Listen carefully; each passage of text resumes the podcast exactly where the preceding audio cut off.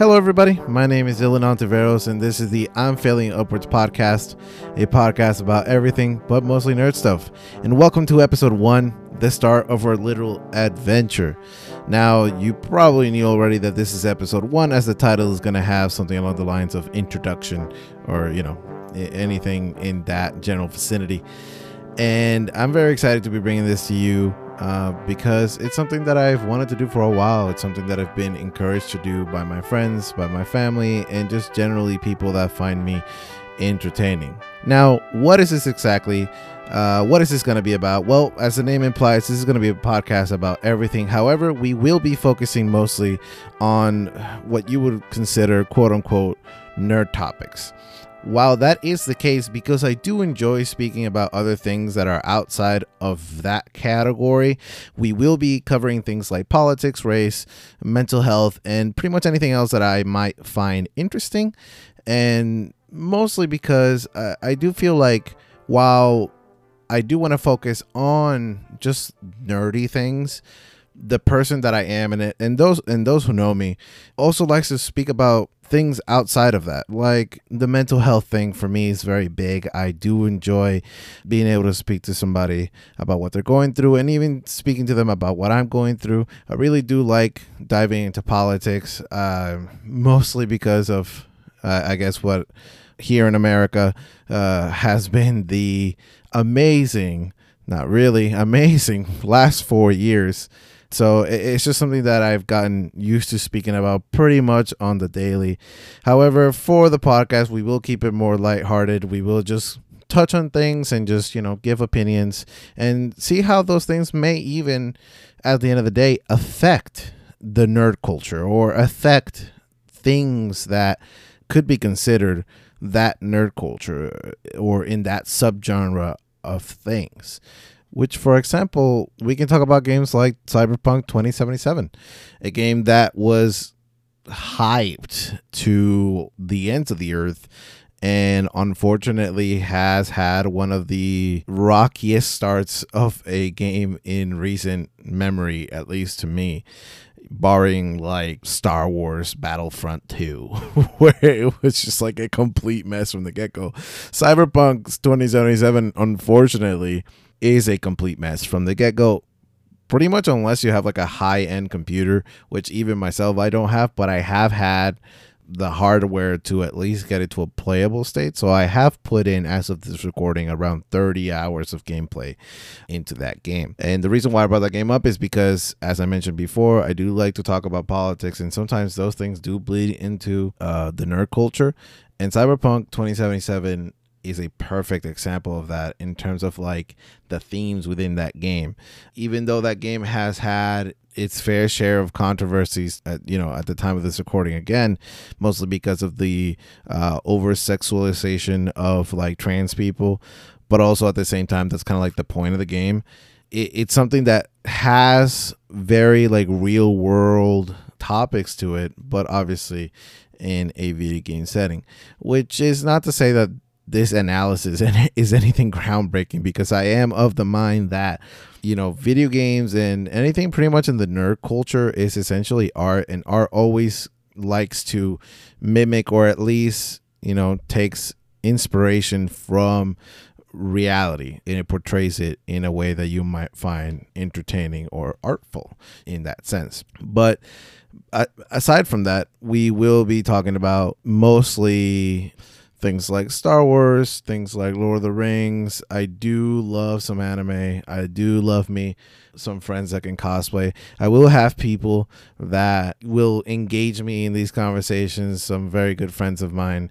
And especially in the cosplay department, it's something that I've like always wanted to do, but I haven't done it myself but I have tons of friends who take part in it and who are really good at it. And so these are the types of people that I want to have on so we can talk about cosplay and we can talk about what inspires them to do these things and then we can talk about, you know, what it takes to make something good or at least something that lives up to to a certain standard that you may have. But then again, with those topics outside of the quote unquote nerd culture. Cosplay, I know, or at least I get the impression from you know the the stories that I've heard from the people that I follow online and the people that I know it also like falls and deals with a lot of like gender stuff. It deals with a lot of race stuff because of people portraying characters that might not be their own race or people who are very sleazy and like very aggressively sexualize women who do cosplay. So again i'm i'm not gonna be like covering anything groundbreaking here but it will be stuff that is somewhat relevant and stuff that is interesting to talk about, especially with people who are part of that community and people who can give you some sort of insight of what might have happened to them or what they might have seen within the community. So I'm very excited to have them join me in later episodes to talk about these things. And with that being said, you really can't have a conversation about cosplay or at least a very nerdy one without at least talking about anime. So, currently, the thing that keeps me going, the thing that pumps my blood through my veins is Attack on Titan. And good lord, I have been following that since before it was cool. You know, that's what everybody claims whenever something cool comes out. But I have literally been on the Attack on Titan bandwagon since day one. Since day one. And the reason why I really love Attack on Titan and the reason why I was so hooked on it from day one was because, at least in the first two seasons, Attack on Titan and this is and this is not a good pitch for why you should watch Attack on Titan if you for whatever reason haven't done so already. Attack on Titan just filled me with dread every every time that I watched Attack on Titan. Up to that point, in my experience, and, and again, I I do love anime, but you'll you'll figure out that I have like a very like narrowed view of the things that I like. But anyways, at that time in my experience, anime always had the main character be the clear winner in terms of like they or at least again the the ones that I watched, the animes would have the main character obviously go through some hardships, obviously go through things that challenge them. But at the end of the day, they would always come out on top. They would always like uh, you know call on the spirits or you know reach into their own psyche and and come out on top because of pure willpower. However, Attack on Titan said, fuck all that shit. Fuck everything you know about, you know, the main characters always winning. Fuck fuck that. No, fuck you. You're gonna you're gonna suffer. And by that I mean like you never knew what the fuck was gonna happen in that show in the first two seasons.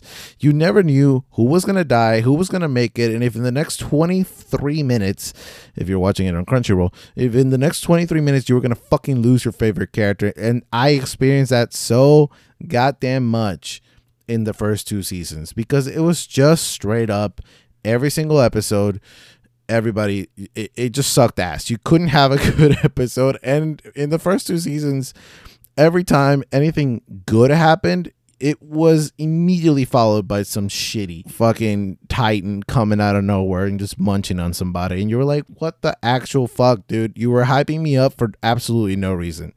And nothing portrays that more than the second wall attack. And if you have seen this show, you know what the fuck I'm talking about.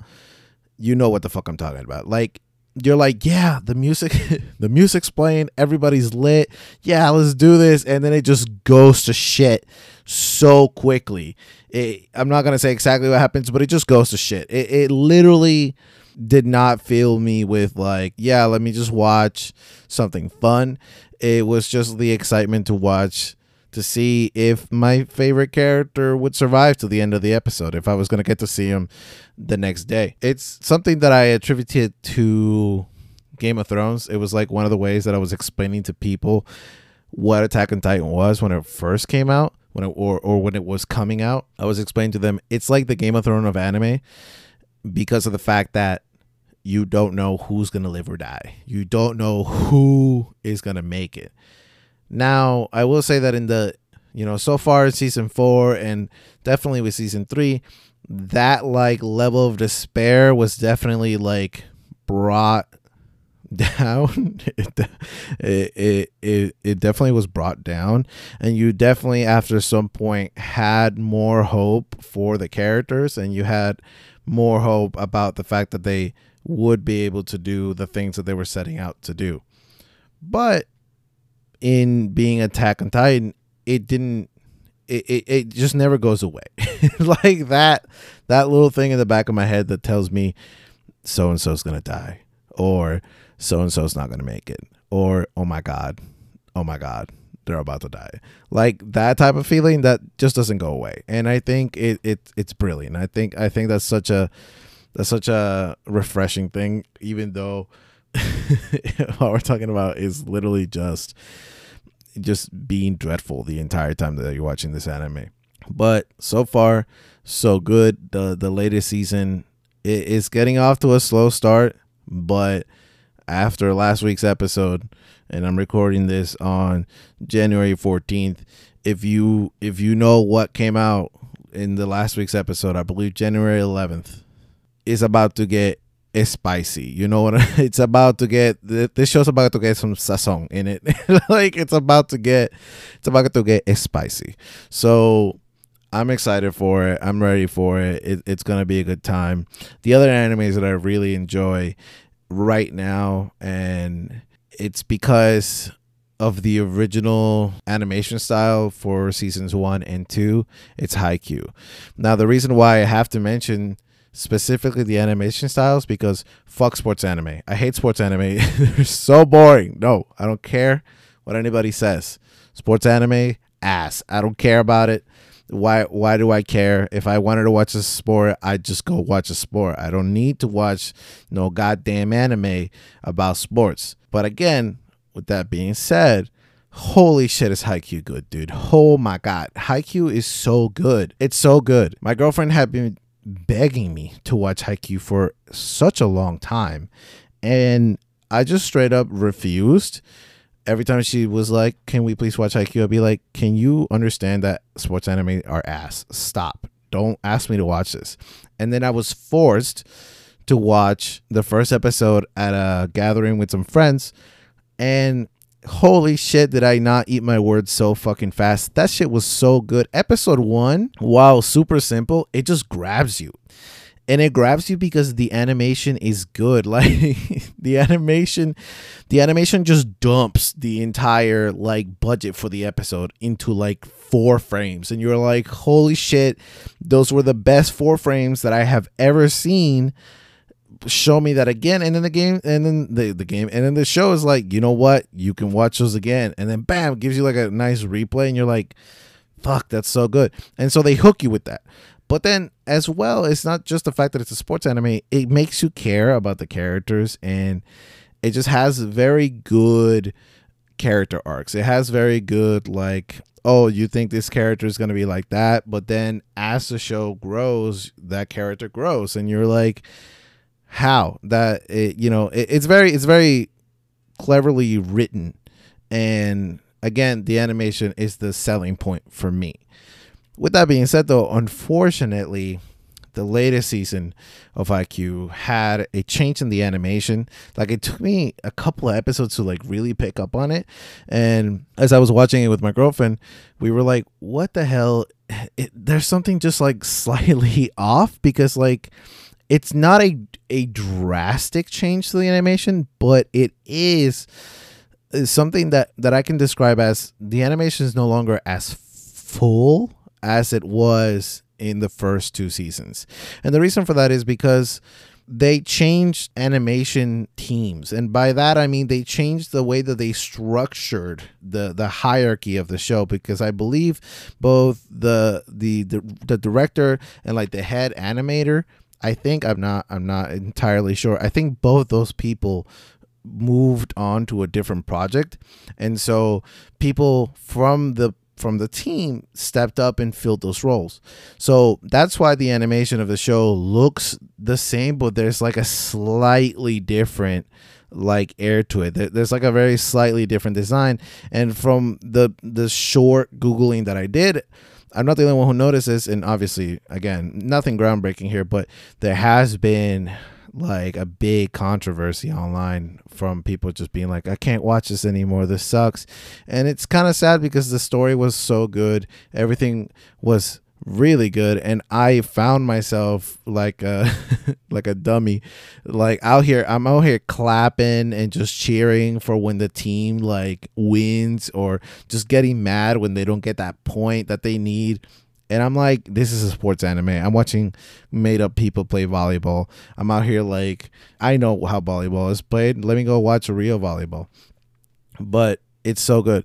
So due to that unfortunate animation change, it's become a little bit harder to watch that latest season to the point that we watched the first couple episodes and then after we realized that the animation style changed we stopped watching it me and my girlfriend stopped watching it for a while we're picking it back up slowly and so we uh hopefully we'll get to to to enjoy that soon. Hopefully it does get better. It is it is still good. It is still a good time. I'm not having a bad time watching it, but it's definitely like a discernible difference between this latest season and the previous two seasons which just were amazingly just amazingly animated. So to move on to other animes, the next one that I really enjoy, Demon Slayer, and you know, again, nothing groundbreaking here. I'm a I'm a bandwagon type of guy, but damn, Demon Slayer is so good. It's so fucking good. I'm waiting every day for that movie to come out so that we can get a season two. And once we get that season two, I'm gonna be hyped as fuck. That anime is actually really good. It's another anime that while not as expertly as Attack on Titan, because you can kind of see where it's going once once it happens. Like episode one is pretty tragic for Demon Slayer. It, it gets you. It, it's a nice hook. It's a nice hook. Episode one is a pretty is a pretty good hook, but you can kind of see where it's going. However, Demon Slayer does have that tinge of despair that Attack on Titan has because of the fact that it doesn't like without spoiling it it doesn't give the main character full power. Like it just doesn't. It doesn't let the main character just big dick his way out of situations. He does he can't just whip it out and dig people down to get out of like whatever predicament he is in which is good. I, I enjoy animes like that because then I can't just predict it. I hate it when I can predict what's going to happen. Even though I try to do that with literally everything that I watch, I try to predict exactly what's going to happen. I hate it when I can do that. That and that to me just is kind of like very obvious writing. But again, I'm not I'm not a writer, so my opinion doesn't really matter on the subject. So who cares? But this is my podcast, so I get to do and talk about whatever I want. So, in keeping with that, at this point in time, I do have to bring up the animes that really cemented in me how much of a weeb I really am. And even though this is technically one story, uh, this anime was separated into two separate releases. Kind of like the Fate series on Netflix. I haven't kept up with those in a long time, but I do remember like Fate Apocalypse or Fate something or other, even though they technically were two separate releases, they still dealt within, you know, the same story. So it kind of like that. But the first one is called, going back to the two animes, the first one is called Clannad, and then the sequel is called Clannad After Story. And holy shit. these two animes fuck me up when I was a young impressionable high schooler. Holy god. and the reason for that is because these are two of the saddest animes that I have ever watched to this day. I could not believe myself as I was locked and be- and I had to have the room locked like oh like equal to when you're jerking off. Like I could not let anybody see me. no one was allowed to watch me in that state. Are you kidding me? Uh, as a 14 year old watching fucking cartoon people, you know, doing shit and then crying about it. Absolutely not. I was not going to be that kind of a mess for anybody to see. But oh my God, I was not expecting this. So Clannad and Clannad After Story are completely opposite from any of the animes that I have just mentioned because they're just slice of life animes. And ironic that the person who doesn't like sports anime is, you know, saying how good a slice of life anime because it literally is just watch somebody live their life instead of watch somebody play the sport. They're essentially in the same kind of, you know, category in terms of like why would you do that? But going back to Clannad and Clannad After Story, I was not expecting it. It was so out of left field for it to get so sad. And I kid you not, I thought about it. it was one of those things where like I just couldn't stop thinking about it. I was just like I kept running back in my head like what kind of what kind of shit just happened? What did I just watch? And honestly, if I rewatched them today, I wouldn't be as traumatized. But again, I was I was like 14, 15, like I, I was younger and I just could not believe how this shit was making me feel. I was just like, what what the hell is going on? And then from that point on, it really just unlocked my love for this art style because anime is honestly art and I truthfully believe it's one of the best forms of expression or one of the best forms to convey a story with emotion because of the fact that in, in a weird sense it's it, and and when I say the best form of animation I mean like the most entertaining way to do it at least for me because for example with live action, you can't do the things that like happen in anime as we have seen with anime adaptations. Uh, excuse me, live action adaptations of anime. It, it just doesn't work. It just doesn't translate well because some of the action scenes and some of the way characters look and you know the things that happen in the anime you just can't really translate that well into live action medium and the other way around the cool thing about anime is that because you are watching quote unquote people or humans on the screen, you can very much find a connection with those characters, which is why people always simp for characters, uh, especially from Haikyuu and other shows like that. Um, I'm looking at you, girlfriend. Um, so she, you know, she's one of those, but it is you know a very good medium it really is a good form of expression that's why thinking back to it that's why it really affected me you know watching Clannad and Clannad After Story because I, without knowing, was starting to care and love the characters that I was watching, even though at the end of the day, the story's okay. Like if I go back now and and look at Clannad, it's not it's not that deep. It's it doesn't have it doesn't have anything like mind boggling. It doesn't have like a super cool twist where you're like, holy shit. Like it no, it doesn't have that. It, it has that, but in a sad way. And you're like, well, can we no? Just tears. It's literally just you're watching a group of friends go to school that's literally all it is. That's all Clannad is. And then Clannad After Story is you're watching that same group of friends grow up into adults and then watching their lives. That's literally all Clannad is. But it's done in such a way that it honestly just fucked me up as a child. It just it just it just messed my life up. And I bring Clannad and Clannad After Story up specifically because in terms of anime, it's not the first animes that I watch obviously it's very hard for those to be your first animes especially when you're growing up like me in Venezuela like it how the fuck are you going to come you know into contact with Clannad and Clannad After Story and obviously this was before Netflix so when I compare them to the actual first animes that I have watched like Pokemon, Dragon Ball Z, some episodes of Inuyasha because I never could catch it fully in Venezuela.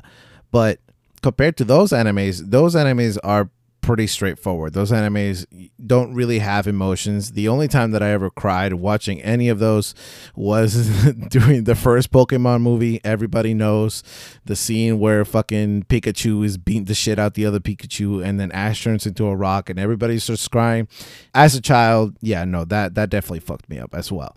But Clannad and Clannad After Story just like really cemented this love because at, at that point you know, I was more aware of like what anime was because as a child or when you usually first watch Pokemon or when you first watch Dragon Ball Z, you're not really aware that that is what it is. You're not really aware that you know that is this medium or this or this uh, genre of quote unquote cartoons. But the rabbit hole that Clannad and Clannad After Story started me on then led me to another anime called, and these are older animes, it called uh, Angel Beats.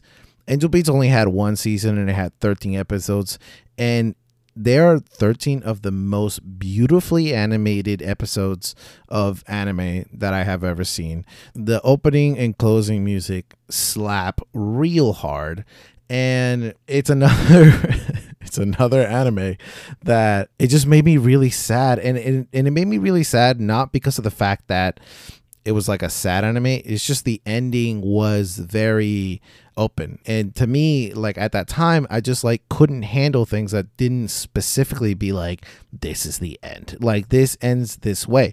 So Angel Beats was really good. It, it was another anime that really made me realize how much i love the medium. There were other animes. They're all well, they were all on Netflix. I don't think you can find them anymore. There was another anime called Sekirei. That one is like that one is fan service the anime. High school me very much enjoyed that anime because the way to describe that anime would be it's like Pokemon, but instead of like monsters that you put in your pockets, they're fully grown women that once you quote unquote catch them want to have sexual intercourse with you and then you use them to fight other people with women and all the women have superpowers. So essentially it's pokemon but with women that want to have sex with you. And as a high schooler that was a very appealing anime as as you might imagine for for reasons you know? Just just just for reasons. But anyways, aside from that, the other animes at this point in time that are good have to be Goblin Slayer is really good. That one's really fun. Uh, fun for me because again, now, now that I'm saying it out loud, I apparently really enjoy despair in anime. I really enjoy not knowing what the fuck is gonna happen.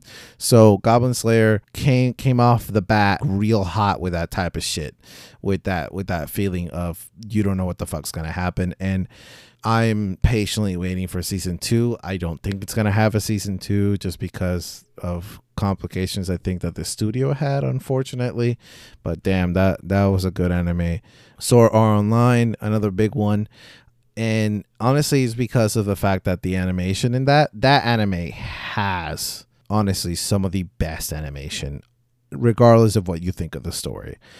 It's so pretty. It's such a pretty anime. It's beautiful. Like it, it's so very well animated, and every single episode has just a fucking big ass budget and you can tell compared to other anime sword art online probably has one of the biggest budgets uh, from animes or the studio might just be that good but uh, but i'm not sure i just think sword art online has just like a very big budget and that's why it looks so good so in terms of anime i think that's that's pretty much it at this point in time we will be diving deeper into anime. I feel like this episode one, instead of, you know, getting to know me, has been mostly about anime, but that's fine. I can talk about anime for hours. There, there, there is no shortage here. And like I said, I'm to have people on to speak about these topics with me. And, and the, the people that I'm to have on, uh, they, they definitely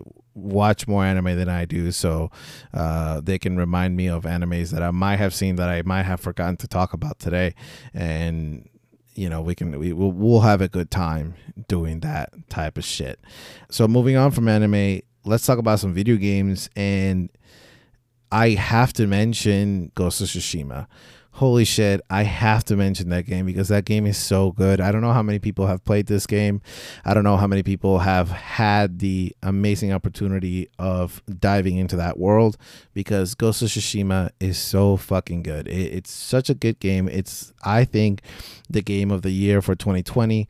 Unfortunately, that was given to The Last of Us 2, which I also very much enjoyed, and I would even say because of the fact that it was just more polished and it was more fun to play for me, I think is better than the first one, even though story wise, people might you know have a different opinion on that. However like i said it's just it was like an updated spruced up version of the first one. So uh, the last of us 2 is good. In terms of like my favorite games of all time Ghost of Tsushima is now solidly on there. The one before that is definitely Jedi of the Fallen Order. That one is so good. Oh my god, that game is so fucking good.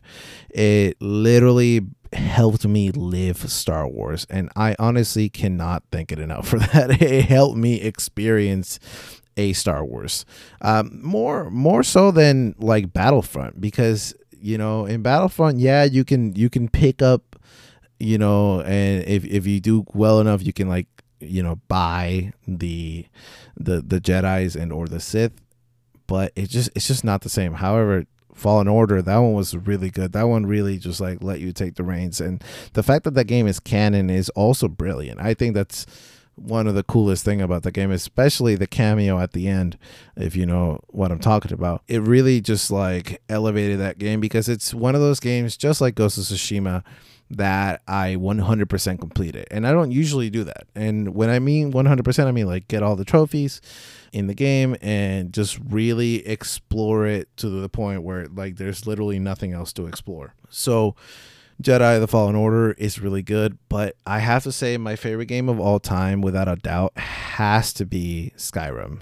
Holy shit, dude, did I put so many hours into that game? Skyrim is so fucking good. Stealth archer build all the way. Everybody knows this, but good lord, that game was so good. I have bought Skyrim, I think, three times. I I think, yes, I bought it. I bought it when it first came out. yeah, I bought it three times. I bought it when it first came out on 360. Then I bought it when it came out remastered on the PS4, and then I bought it for the PC. And to this day, I'm still waiting for Bethesda to release the sixth Elder Scroll. Holy shit, dude. They announced that game a millennia ago, and I'm still fucking waiting for this game. Instead, they released motherfucking Fallout 76 ass. They released Elder Scrolls for the mo- for the fucking phone ass. Like I'm just like, come on, just give it to us. Just if you guys want to make money, just go ahead and give us the game that we all want because this is the game that we all want without a doubt. Like there's no there's no if and or buts about it. This is the one that we're looking for. This is the thing that we have been waiting for. Um, and hopefully it doesn't suck ass. I hope they don't go away from the formula that makes the Elder Scrolls good and they do some wild shit like they try to do with Fallout because Fallout could have been good. They could have focused more on like the story. They could have focused more on actually making a next gen Fallout game, but instead they tried to be gimmicky and they tried to add the whole multiplayer thing, which is something that honestly has been asked for in the past. It has been requested that how cool would it be to play a Fallout or Skyrim game with other people, but the way that it was implemented was just not good. It, it just wasn't good. And that game has really suffered for it. And I think their reputation has really suffered for it. And honestly, they're not the only studio. Like a lot of studios lately have just been flopping real hard um, on on games. I, I think the only studio that I know of that consistently releases like really good games, or at least in my opinion, has been like um, uh what's it called? Sony santa monica which is the people behind god of war because god damn god of war was a good game. That's another that's another great game of the last couple of years. It, it's just very fantastic. It, there's not a lot of things to complain about with that game. It's beautifully made. It, it looks beautiful runs well. The gameplay is fun. It's definitely different from the original. And there's not really a lot of bad things to say about it or at least in my opinion. I, I, I don't think there are but that being said, I believe that it's now time for me to move on to my love of Star Wars because I don't truly feel like you can get to know me without understanding how obsessed I am with this franchise. And honestly, it's something more than an obsession. It's more like a lifestyle at this point. And the only reason why I jokingly say that is because I literally have so many Star Wars clothes and Star Wars accessories. Like, I have a Star Wars band for my Apple Watch. I have a Star Wars matching bracelet with my girlfriend. I have a lot of Star Wars shirts and stuff. I have Star Wars shoes. You know, I have lightsabers. You know, it's it's a it's a thing that pretty much any Star Wars person has so i'm not like blowing anybody's mind here but it's just something that like just really brings you in now with that being said in terms of like what my favorite star wars anything is it has to be specifically and this might you know seem as a as a random one to pick but my favorite star wars movie has to be rogue one and it's plain and simple if you haven't noticed with my anime themes Rogue One is definitely like the darkest Star Wars movie, I think, in my opinion, out of all the ones that have been released. The reason for that is because it really pulled the curtain back in terms of like how many underhanded things or like what kind of shit the the rebellion was dealing with, you know, which made it go from like a pretty black and white type of situation compared to like when you look at the original trilogy and then the prequels where it was literally a black and white situation where the Jedi are good, Sith are bad, and then the in the original three, uh, excuse me, in the prequel three, it was the Separatists are bad, and you know the Sith are bad, and then the Jedi are good. Rogue One, however, what they did was that they showed you what people in the rebellion had to do, or like what kind of decisions had to be made that weren't necessarily good, quote unquote, but had to be done in order for the mission and in order for the rebellion to succeed. Like, for example, at the beginning of the movie, uh, you see Cassian gun down a civilian, or, or what I think is a civilian, because they were made, they were caught. You know, when he's asking him all these questions, he's asking him what he knows. After he's done telling him what he knows, two Imperial troopers come in and they ask for IDs, and Cassian doesn't have one, obviously, so he kills them both. Panic ensues, and then the guy who has a bad arm, he's like, How am I going to get out? And Cassian's like, It's going to be fine. You're going to be okay. And then literally shoots him in the back which is literally something that the good guys are not supposed to do. That's not how good guys operate. That's not what the rebels are supposed to do. And I love the fact that Rogue One gave us that. The, the Rogue One was like, it's not black and white. The rebellion also had to do things that were kind of underhanded in order to succeed or in order to, you know, achieve the next goal.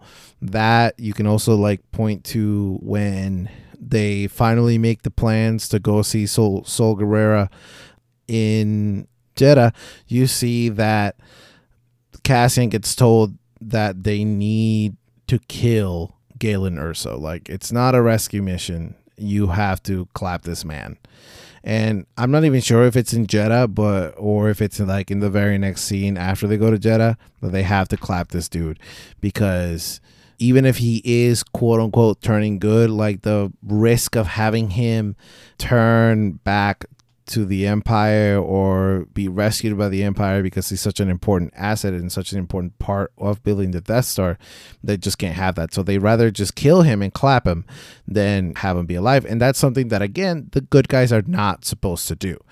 On top of that, Rogue One really cemented the level of urgency that is supposed to be portrayed in episode 4 because if you watch episode 4 without having watched Rogue One for like the first time ever you're like okay I definitely understand where the story is going I can see that there's some sort of urgency with Princess Leia getting this message out to Obi-Wan it's like important but after you watch Rogue One, you're like, holy shit, please, Princess Leia, please get that message out Please don't get caught. What the fuck, dude? Because, like, you see Rogue One and you're like, holy shit, how many people died? What kind of fucking absolute mess of a mission they had to go through to get those plans transmitted out to the ship that gave it to Princess Leia? And then something that I also really love about Rogue One is how much it showed that people feared Darth Vader and his absolute merciless killing of those storm of, of excuse me of those rebel troopers in that hallway really like put it into perspective why everybody in the original trilogy was absolutely losing their shit whenever he popped on screen. Because you now understand you understand that he will fuck your shit up. Like you you will see him fuck your shit up. Because if you look again if you look at the original trilogy and i think this is more due to the fact that the technology they had back then and just the the actors that they used for the fights or or whatever the case may be the lightsaber fights in the original 3 weren't that good. They were like okay. It was cool the idea that they're using lightsabers to fight, but in terms of like the choreography, it's okay. It wasn't like anything groundbreaking. It wasn't like amazing or anything like that.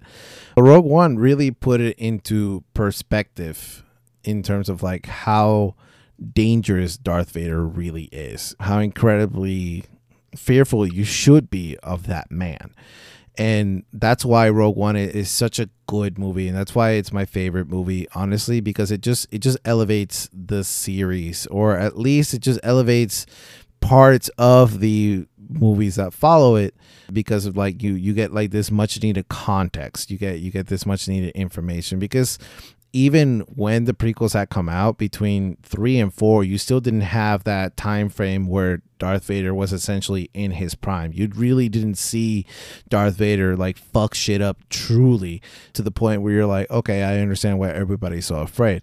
Because again, when you go back to episode three, yeah, you see Anakin and how good he really is with the lightsaber, but that's Anakin. You don't really see Darth Vader really fuck shit up. You know what I'm saying? Like you don't see the man in the suit end people's lives. However, with Rogue One, you do get that, and I, it's something that I very much appreciate, and I think it was very much needed for the Star Wars franchise. Since we're on the topic of Star Wars franchises, you do have to bring up the newest sequels. You have to. I mean, it, it's 2021. You got to bring it up because it's it's the most current Star Wars stuff that we have. So, with that, I personally enjoyed the sequels. I know that not a lot of people did. A lot of people were disappointed with them. And honestly, that's due to the fact that the sequels didn't live up to the expectations that a lot of people had. And the reason for that is because prior to the Disney acquisition of Star Wars, they had like all these books and all this like super detailed expanded universe that Disney after buying Star Wars decided to just do away with and only kept some stuff. And so when you have this entire fleshed out story, when you have like this entire like crazy universe where Luke Skywalker is literally space Jesus. He literally becomes space Jesus. He can do things that make absolutely zero sense and at some point he literally fights the force or some being that like eats worlds and, and it's like insane it, it, gets real fucking crazy he has like a son he he he literally rebuilds the jedi order and so when you have this amazing future of the Star Wars franchise after episode 6 already laid out to you.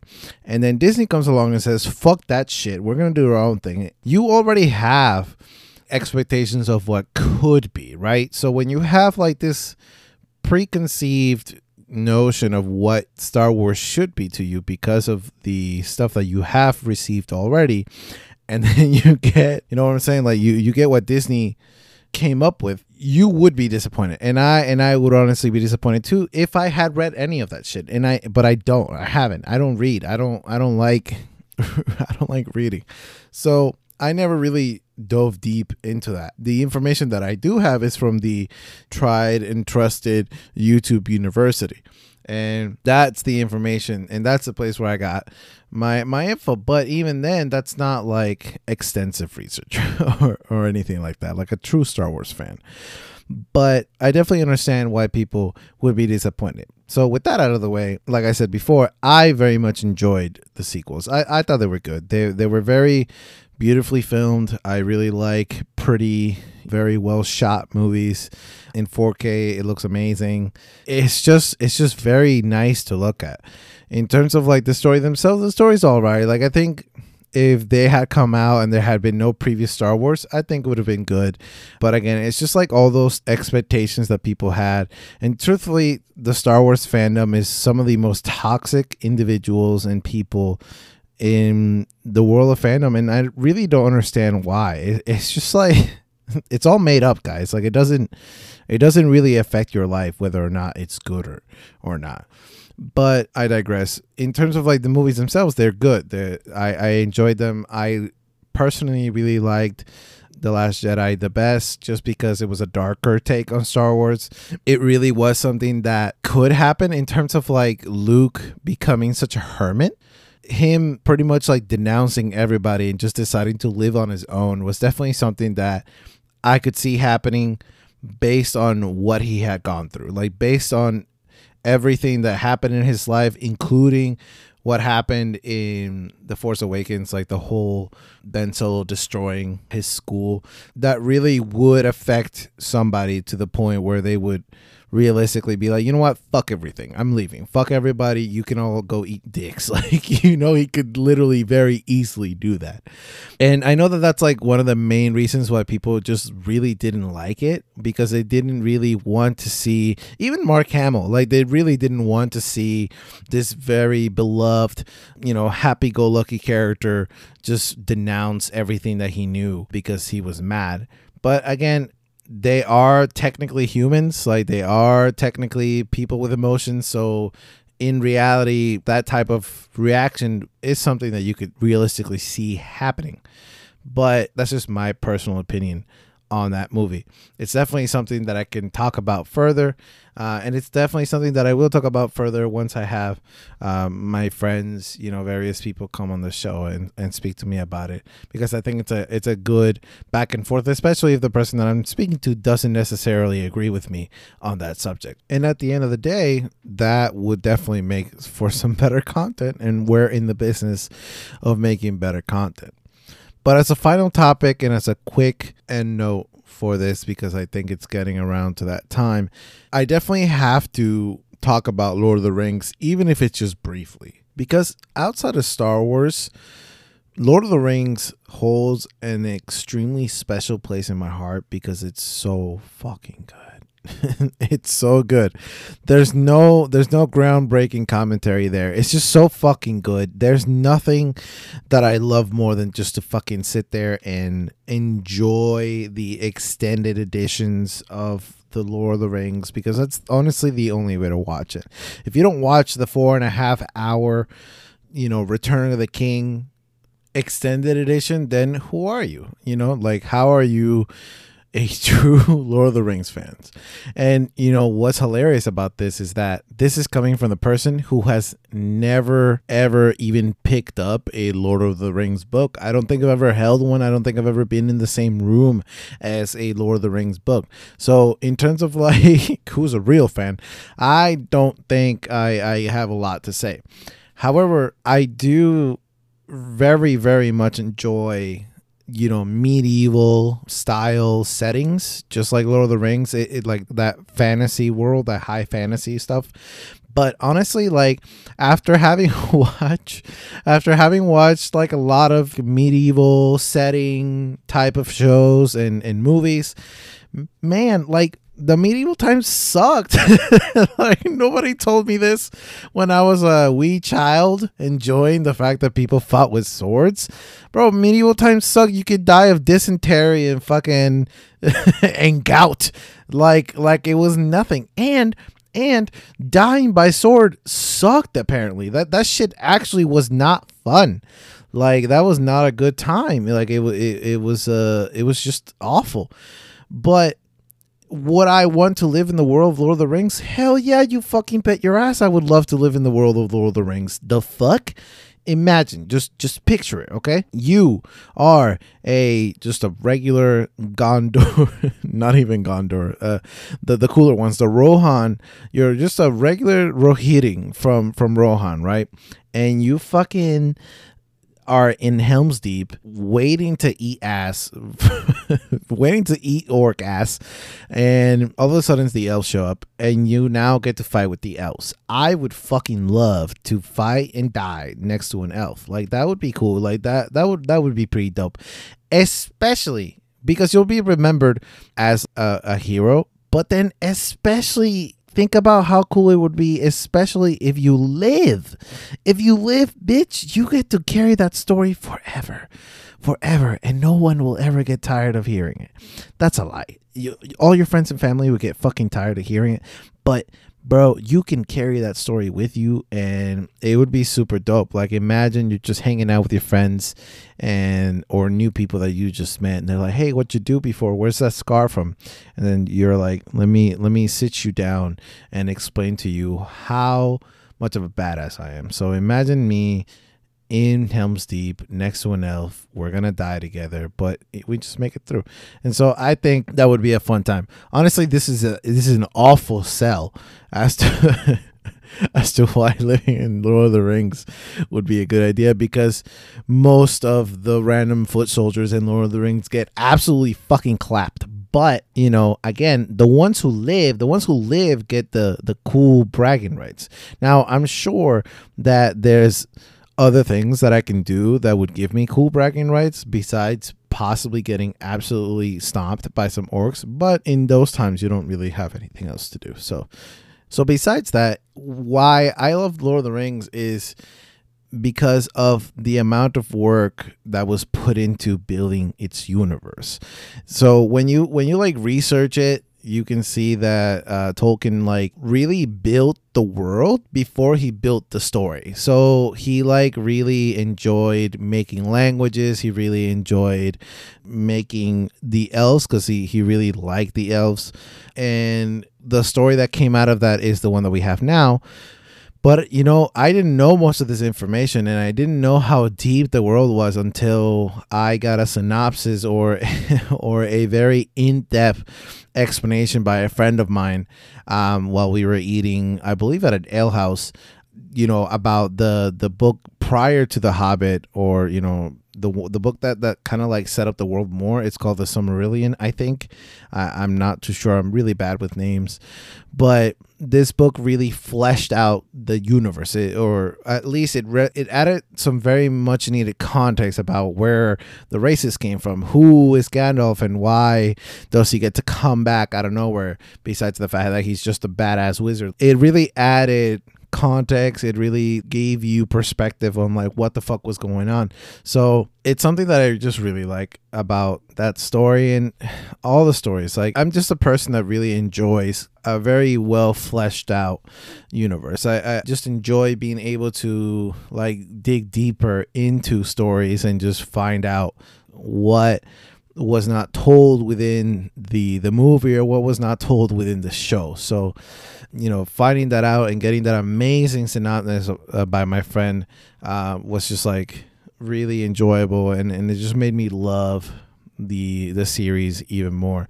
Plus, it's just it's just a movie and movies that just hold up today. It, it, like I just recently finished rewatching them in 4K because I was able to do it through Apple TV, and and honestly, just rewatching them again made me fall in love with them again even harder because it's now in 4K because it's not just a 4K upscale that they did to them. They Peter Jackson himself went in with like the, a team to specifically frame by frame lift the movies up to the 4K standards of today. And honestly you watch the 4K versions of the movies now and they look just as good as any other movie in 4K honestly, it's a really good 4K experience, especially if you have the TV for it, and especially if you're a fan of the movies. With the bundle that I bought, it also brings the Hobbit extended editions, and I know that the Hobbit movies are a much more hotly debated set of movies in the Lord of the Rings fandom, but you know, I also enjoy those movies. They're they're really fun. They're they're more fun than they are like story rich like the original Lord of the Rings. because of the fact that Peter Jackson stretched one book into three fucking movies and then made an entire movie, which was the last one, The Battle of the Five Army, uh, based on five pages, if I'm not mistaken, of the of the original book. But I digress on that. So, with that being said, it is getting to around that time. So, thank you so much for letting me speak to you and be a part of your day to day. I look forward to being able to do this again soon. I really am. I had a good time doing this. In terms of a schedule, uh, the goal will be to have an episode up every week on Fridays. However, if that's not possible, or if I just start falling behind, I'm going to try to do episodes and get them out every two weeks. If you enjoyed what you heard today and you want to be a part of what's to come, go ahead and hit that subscribe or follow button to be notified when a new episode is uploaded if you do have the time, uh, I would really appreciate this, especially if you're on Apple Podcasts. If you could please leave a review and let me know what you think. The reviews really help the podcast stand out against all the podcasts within this category and every other category. Again, this is Ilan Ontiveros. This has been the I'm Failing Upwards podcast, a podcast about everything but mostly nerd stuff. Thank you so much for tuning in. Don't forget to love each other, and you guys have a wonderful rest of your day.